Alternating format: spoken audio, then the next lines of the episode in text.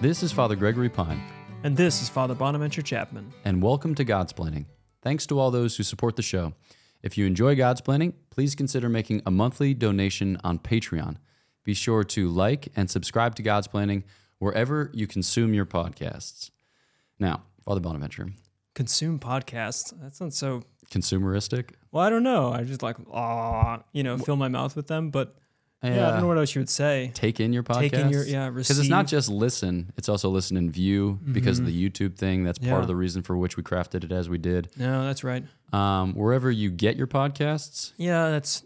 maybe, maybe consume is like a little too elevated for get. I have to switch to Latin or something, maybe. Something Yeah, helps, huh? wherever suscipiant podcastes vostros. Yeah, perfect. Um, yeah, that'll work. Yeah. So we'll work that in for the next time. Yeah, that's okay, right. Perfect. Um, all right. So in this episode, we're going to talk about art, but before we talk about art in a way that may or may not be helpful to our listeners, we Mm. should talk about art in a way that may or may not be traumatic for ourselves. Ooh, yeah. So in your um, esteemed life uh, as an artist or as an aspiring artist, are there yeah. Oh. any formative moments or formative memories? Yes. So um, I remember I was up in Canada. We would go up for the summers. There's so much to say. One, because I'm colorblind, um, and two, because I love art. I just absolutely love paintings. It's the most important thing in the world, really, is beauty and art. Um, other than other than person person's personhood, Persönlichkeit. Um, so we took art classes in in Canada. We lived up in the summer, and uh, one, the colors are tricky. So I realized that I was colorblind because I was doing paint by numbers at one point and took home this this like October Halloween thing to my mother and she said, uh, "Oh, honey," because she realized like it was all greens and browns and I couldn't I couldn't do that sort of thing. Um, which is funny because it's paint by number, but I was just wasn't using looking at the little you know those little words on crayons, little l- names. Those are for me. Like, Most people don't look at; they just grab a crayon. Right. Whereas for me, it's like a game. It's like, let's see, did I get the right one? Uh huh. But the in painting, we would take art classes, and so I painted. Not a good painter at all. And but my grandparents put the artwork up in their house in, in Oregon, in the beach. You might know this story. Yes. You might have. In fact, I think you've seen these things. So my brother and I had, and and all the grandchildren had paintings, and uh, and it, it's in Oregon. It's on the coast. That's a meth heads uh, location. And so when they p- people weren't there, uh, someone under the influence decided to break into the, into the beach house on right on the coast in Oregon and uh, take take art. Um, and so was and got caught in the act of, of taking taking this art. And my uncle enjoyed this to no no end. He just absolutely loved this. To remind me, he said, "Don't worry." He understood the value of your art, so he left your pieces on the wall. Everyone else's art was being was was lined up, stacked up, and ready to go. But yours, he just couldn't get bring himself to take. Wow. That so that that is my if that gives you an indication of my greatness as as an artist uh, of of the painted word, um, there it is. Yeah. No, there are a couple things that you shared early on in formation that helped me better understand you and your sense of humor. I think one was that you had migraines for like a seven year period of time. Yeah, that's You're right. like, so you just assumed that your mind slash God was against you. that's what happens. I was like, yeah, that, that oh, okay, it checks Yeah. out. And then this was another formative moment for me. Yes. It was like you've experienced rejection from a meth head as a kind of, um, yeah, foundational memory, you know? deep humility. Yeah, and gives one a sense of self. Yes, um, but it's that's my. Now, did you did you do any artistic work on your? Uh, you probably weren't rejecting the way I was, nor were you behind the eight ball uh, or the or the paintbrush. the Yeah, I was so not, not a good artist. Pretty Yeah. atrocious, actually. Yeah. Um, there was the there was one thing that I thought I did moderately well, Mm-hmm. and it was I think in seventh or eighth grade, if memory serves, because it felt middle schooly. Uh, we were supposed to do a transformation quadriptych. That's not a word, but it'll be for present purposes. So you had four images, and you were Mm-hmm. supposed to show a household object transforming into an animal. And I started with a, a baseball mitt, and I transformed it into an elephant. And after I finished the elephant, I was like, it's not the worst elephant I've ever drawn. Wow. Now, mind you, it was the first elephant I'd ever drawn, so And you just stop there. whatever. Um, but then every opportunity, basically, that I have had to draw an elephant in the time since, which you know, significant amount of time has elapsed, 21 years. Uh, I have. So you may remember when we were on our most recent scheduling Zoom call. Yes. You used the whiteboard feature on that Zoom call. I did. Yep. And you drew an elephant. And I drew an elephant. now See? it makes sense. Origin stories. There it is. Look Yeah. at that. Wow. So yeah, I mean Okay. Wolverine was made out of toxic ooze, and I was made out of a foundational elephant memory. yeah. Yeah. That's it. Uh huh. Okay, so in this episode, we're going to talk about art, specifically modern art. Yeah. Okay, so I think a lot of people approach art and they think, huh, not exactly sure what's going on, but this seems nice and this seems less nice. Now, um, do you have any basic experience or foundational experience with modern art, something that drew you to it or repulsed you from it that is, yeah, a big part of this conversation? Yeah, I suppose when we think of modern art, and we'll, we'll define and make some talk about this, I think everyone kind of knows what it is when you say, oh, modern art, you know, the stuff that's in MoMA, the Modern Art Gallery and Museum of Modern Art in New York, or it's that that junk that's laying in the front of a, a big old art building that apparently is also art. There's some kind of, you kind of know what it is, and maybe we'll talk about what, what we might mean by it, but modern or contemporary art, although let's keep to modern, uh, when I grew up, in, I grew up in Buffalo, New York, and there was a, a beautiful art gallery there because Buffalo used to be a big city. Used to actually have arts and culture and that, and we're we're getting back, but uh, it took a, a downturn with the grain elevators and the steel mills, whatever. Mhm. And we had Albright, no- the Albright Knox Gallery, which was a exceptional for Buffalo, um, for that kind of city, uh, art gallery, but specialized in modern art. Really great collection. Has Rothko's, Clyfford Stills. Uh, I think it's got Franz Kline's in there, uh, Newman's, whatever. It's got a lot of a lot of modern art. So when my my parents were members of the of the gallery, my sister was is actually a good artist. She can actually paint and create and, and sort of thing, good the plastic arts as well. So she took classes there. We would go down and, and frequently uh, visit this museum. And so I was always wandering by in through rooms that had walls painted with stripes on them that you couldn't touch, or like trash in a corner that looked like you should call someone to clean it up, but it wasn't trash in the corner. It was actually a piece of art. So I was, I was, I kind of grew up around modern art, um, e- even if I wasn't always particularly inclined to enjoy or appreciate it. A lot of big structures outside of buildings too. Uh, Buffalo Airport has a few bizarre piece of modern art from the Albright Knox Gallery as well. So that was my. Uh, it it- I was I did grow up surrounded by these sort of things. Although in our household we we had uh, precious little modern art. It was Okay, mainly okay. more. Although there was some, there was some. Uh huh. Yeah. Uh, so my introduction to modern art was an introduction that you gave me. So I would say that I had no experience of modern art previously. I, I'd been to the Museum of Modern Art in New York, but I didn't go there under the auspices of modern art experience. I went there for Impressionism and late or post Impressionism. Yeah. So I was there to see Van Gogh's Starry Night, and then if I saw anything else besides, cool, cheers. Uh, but then in the novitiate, you led a modern architecture tour, uh, which was something. And then when we came here to DC, we are presently in DC for those of you who cannot recognize the city by virtue of the studio setup. Yeah. Um, obvious signs of DC attitude here. Yeah. Um, uh, so when we came to DC, we went to the Hirshhorn Gallery, Oh, uh, which isn't too far from our other convent in the city, St. Dominic's. And I remember going from thing to thing and thinking, I have no idea why anyone would do this Mm-hmm. or why anyone would, second mention in the podcast, consume this. Mm-hmm. Um, because we arrived on the ground level, as Mm-hmm. one is typically accustomed to arrive in a building. Yeah. And then we went down a floor Oh, to an exhibit, glorious. which was called Nira Pereg. And it was an audio visual exhibit. Yeah. So there was footage of a flamingo habitat. And there was the audio element was uh, a shotgun being cocked multiple times and then discharged. Yeah, that's You- right.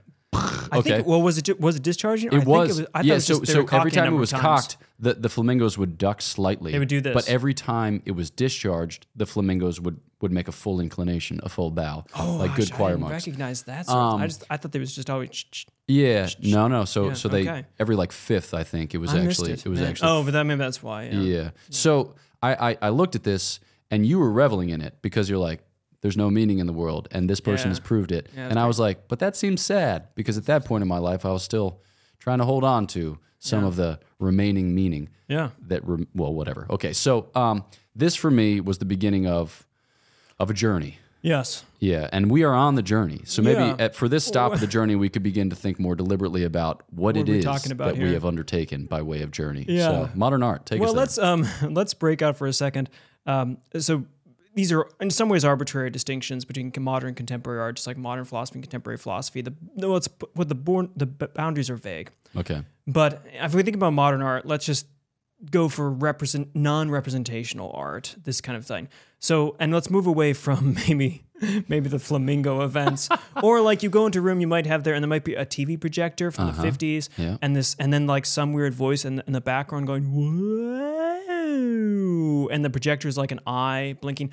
Let's just ignore that stuff. Okay. it just that is. So we're going for what? Visual art? Let's go for visual art, modern Okay. visual art. So we'll go for So we're what ruling might out be called- sculpture. yeah, let's go for might be called abstract expressionism. I think when people think of modern art, Mm-hmm. uh, they probably think of like Rothko and kind of abstract expressionism and those kind of things.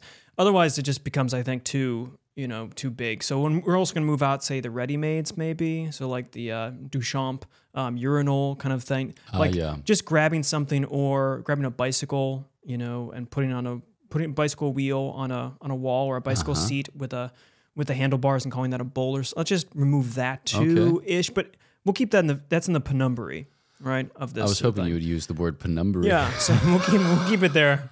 Uh, the penumbra, I think it's the penumbra actually. is. It's fine. Yeah, It's that's It fine. works, yeah. Um, penumbarian uh, Uh, analysis. exactly. Yep. So yeah, so not so as opposed to traditional art might be considered uh, representationalist. Yeah. So if you think about even Van Gogh in a way, if you look at his picture, he's trying to represent something himself or something like this.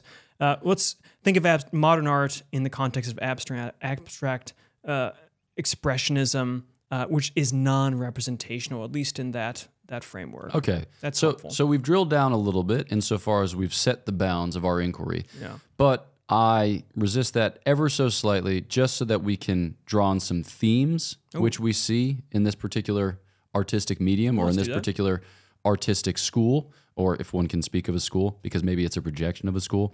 But it, I I think it comes through when we have those uh, performative or when we have those sculpture or when we have the what like the different media I think capture some common themes Sure. and sometimes they come through more clearly in the other media. They're in So- the penumbra. They're just they're hanging out. Bingo, exactly. We'll bring them in when necessary. Thank you. I appreciate that. So, so I think there are things that we can identify Mm. in modern art. So there is a note of rejection of past forms.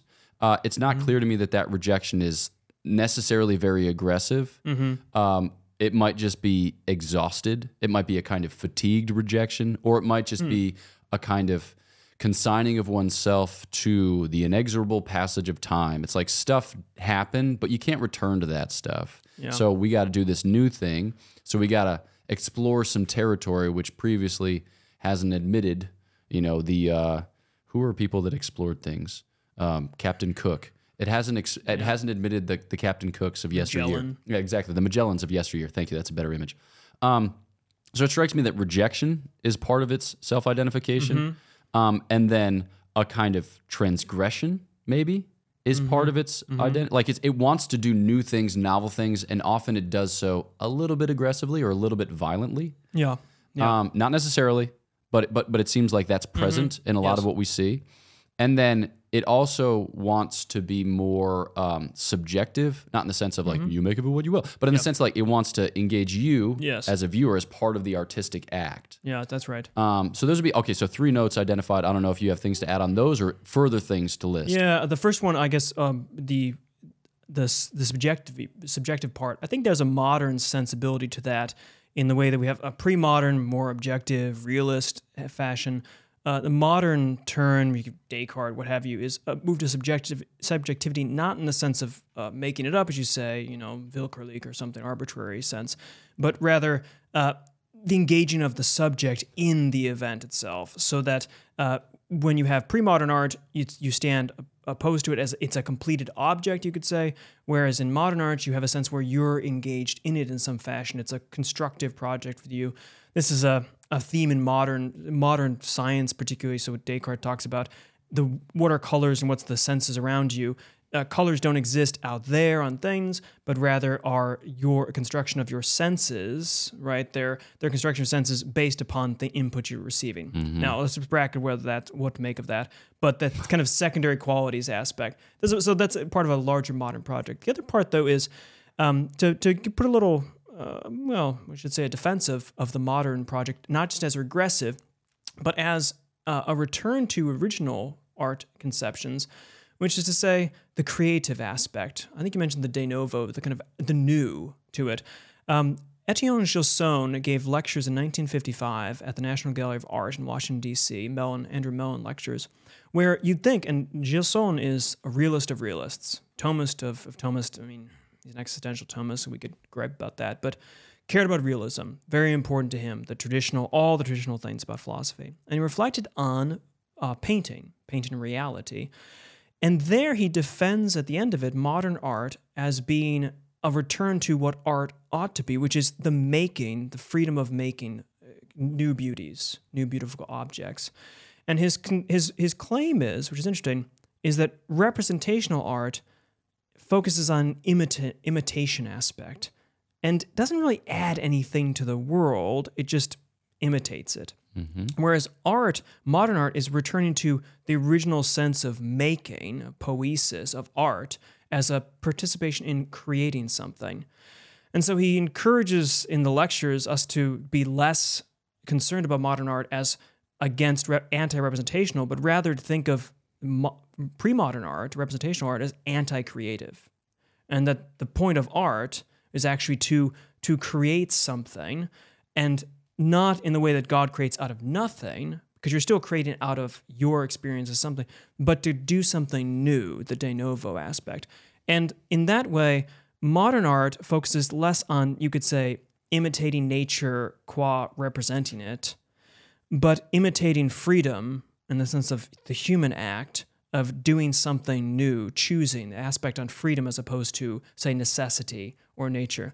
And I think there's there's something profound about that, and I'm sympathetic to the fact that modern art, in its abstraction, is trying to create not just regress against something, you know, our freedom against something, but freedom for something, a sense of creating a new reality that then is supposed to tell something about reality otherwise. Not just repeat it, but rather tell it anew. That kind of thing. Okay, so I think that y- you tend to be more sympathetic to modern artistic inspiration and production than I am. Uh, I tend to find little of it that is especially delightful and engaging. So, how about we maybe try to make a a, a kind of defense of certain forms of modern art, and then I'm just going to level the boom and probably do so in a way that's no wise subtle or nuanced. But alas, I am myself.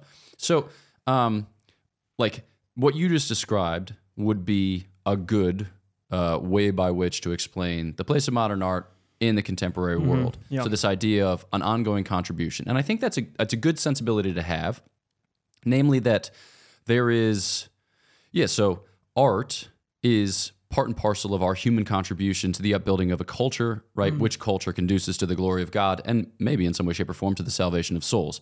Yeah. And I don't think that we can always, or we, I don't think that we should say that all the good art has been made and mm-hmm. that it's just a matter of preservation or curation or whatever. Like it's, it's, we're human beings, we're agents, mm-hmm. and we express that in a moral register with prudence. We express that in an artistic register with this kind of creation or this kind of um, production, right? Mm-hmm. And I think that that's important because just as soon as we check out on producing new and novel forms of art, we lose something, I think, of our humanity. Now, modern or contemporary art goes about it in a particular way, and I don't know if we want to adopt all of those presuppositions. Yeah. Um, but we can't deny the fact that we are, you know, in this time and in this place and in these circumstances. Like we are 21st century people, Yep. and we can't try to live in another century uh, without some serious violence visited upon ourselves. So I don't know what you think about Well, that. Well, I think you're you're right to say bring up the dangers here, right? Because so we talked about we make the nature versus freedom distinction, which of course we might think is in itself a modern distinction, of course. But let's just hold it for now mm-hmm. and say w- with with nature as representation, you're just following a pa- you're following the pattern, and if and you're the beauty of it is dependent upon, in a sense, the the pattern itself, the form. Whereas modern art is in a sense trying to work from the freedom, so to it still has to build off of things. No one's mm-hmm. we're not we can't create ex nihilo. So we're building we're building new things from constructed materials we have, our own emotions, our own rep- representations, our own positions, our own thoughts, our own ideas. But it's more freedom. I should say freedom is more the engine of this, the will, as opposed to the intellect. If we want to do the other side, what that means is that it's very dangerous because the intellect, you know, as long as you understand the rules of reasoning, you're going to be good. To, you're going to be good to go.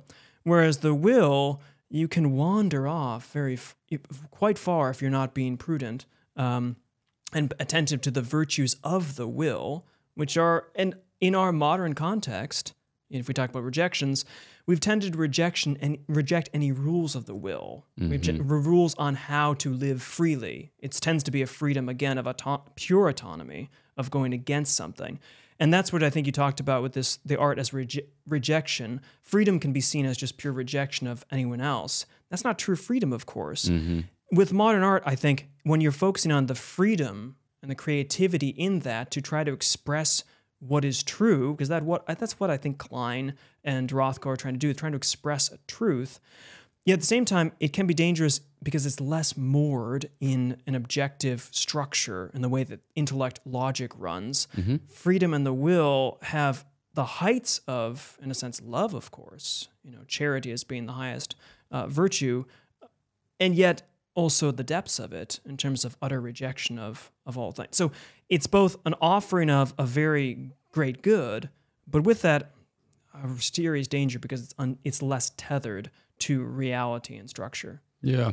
Um, and I think that that's where you get these. We talked about rejection, and then we talked about transgression, Yeah. where you get these most offensive forms of art, which try to be uh, iconoclastic or even idolatrous or blasphemous as a way by which to provoke a response in you, the viewer, which then you construct your experience in such a way that produces the ultimate fruit of the art. But what does that? What does that do? You know, or like, in what way, shape, or form is that to be?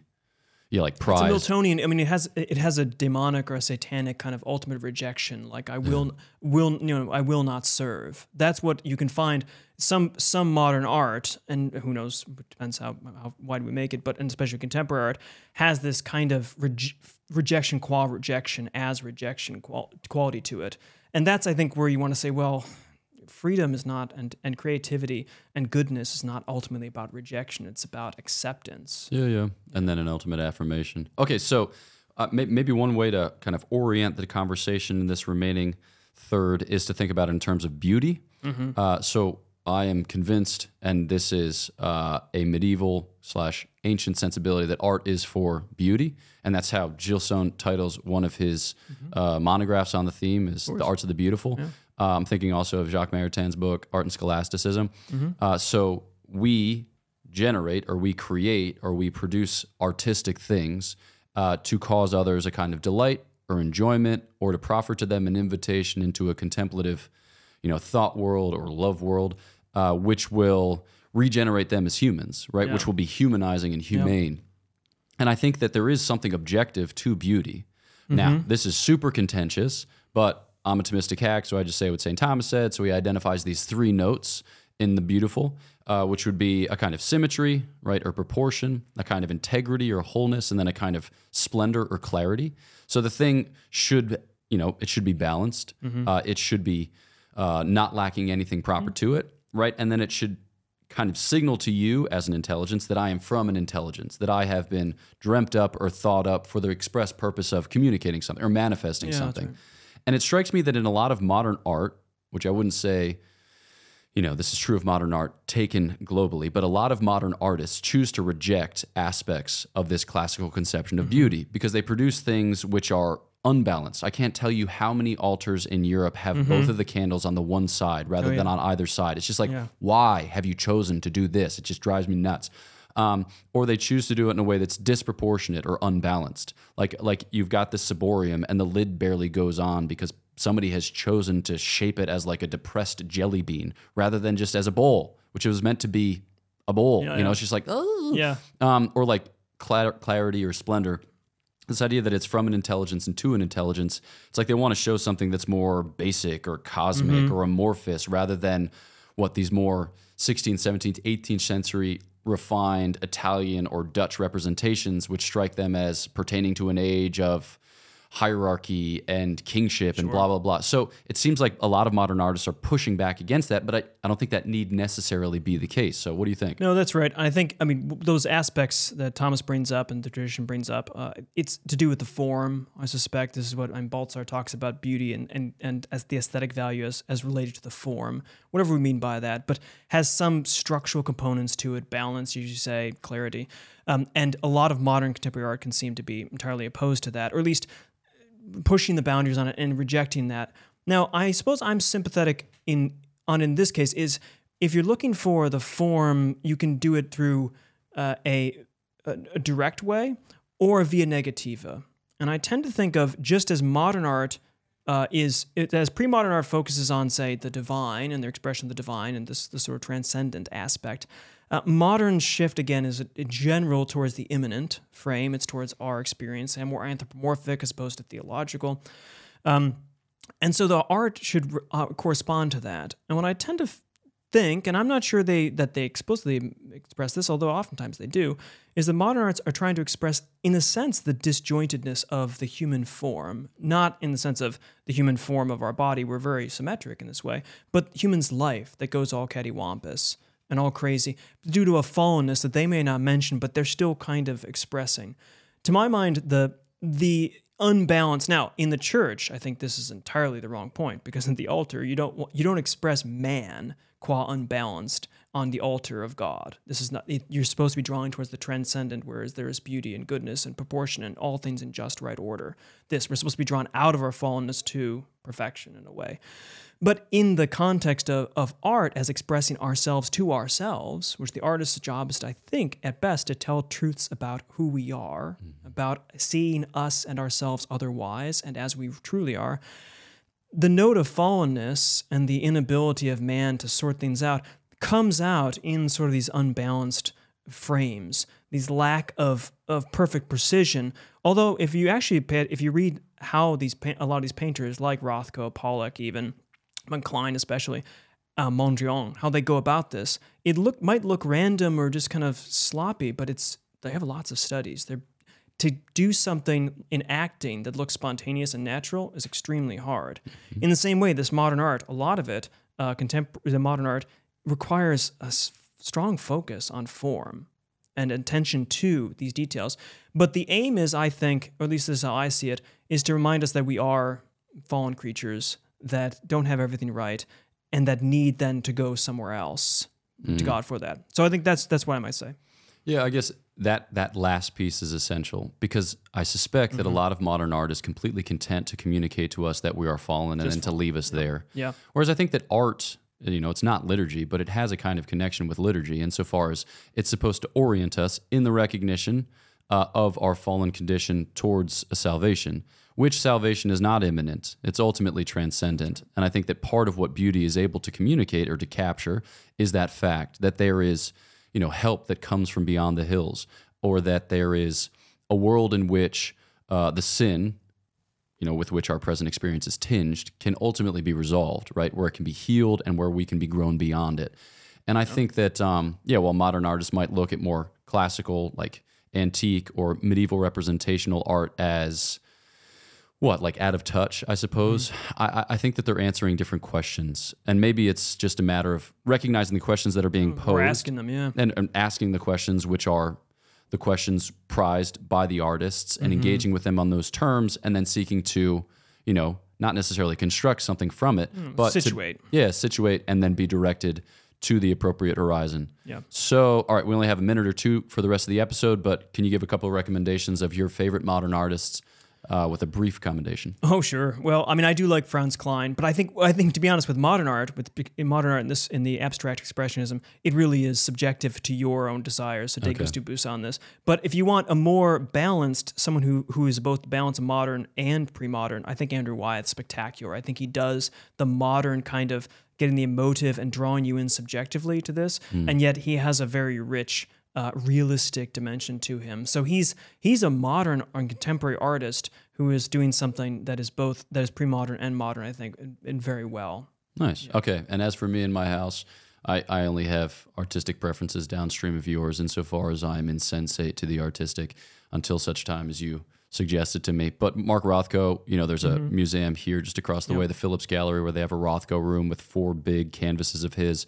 And I think just at the level of pure id, they're terrifying. And I think that they're meant to be such. Mm-hmm. It's just such. kind of like Yeah. domination, as it were, as you, as a viewer, are cowed by fear of the canvas, which has Yeah. come to uh, wholly eviscerate your thought world. It's like, Ugh. um, and then more along the lines of a Wyeth, like Edward Hopper. Yeah. This is, you know, early 20th century, so pertaining to a time and a place. It's kind of like late representational, Mm-hmm. early non representational. But the way in which he captures existential doubt or inner conflict and projects that in very simple, um, modest uh, forms, I Mm-hmm. find to be really, really captivating. I put four of them up, I mean, cheap prints of them up in my office at one point, and people came into me. Or they came into the office and was Yeah. like, "Why? Why did you choose these?" Why are you so It's like, depressed? Yeah, exactly. It's because you have to despair of your life in order to have it saved first.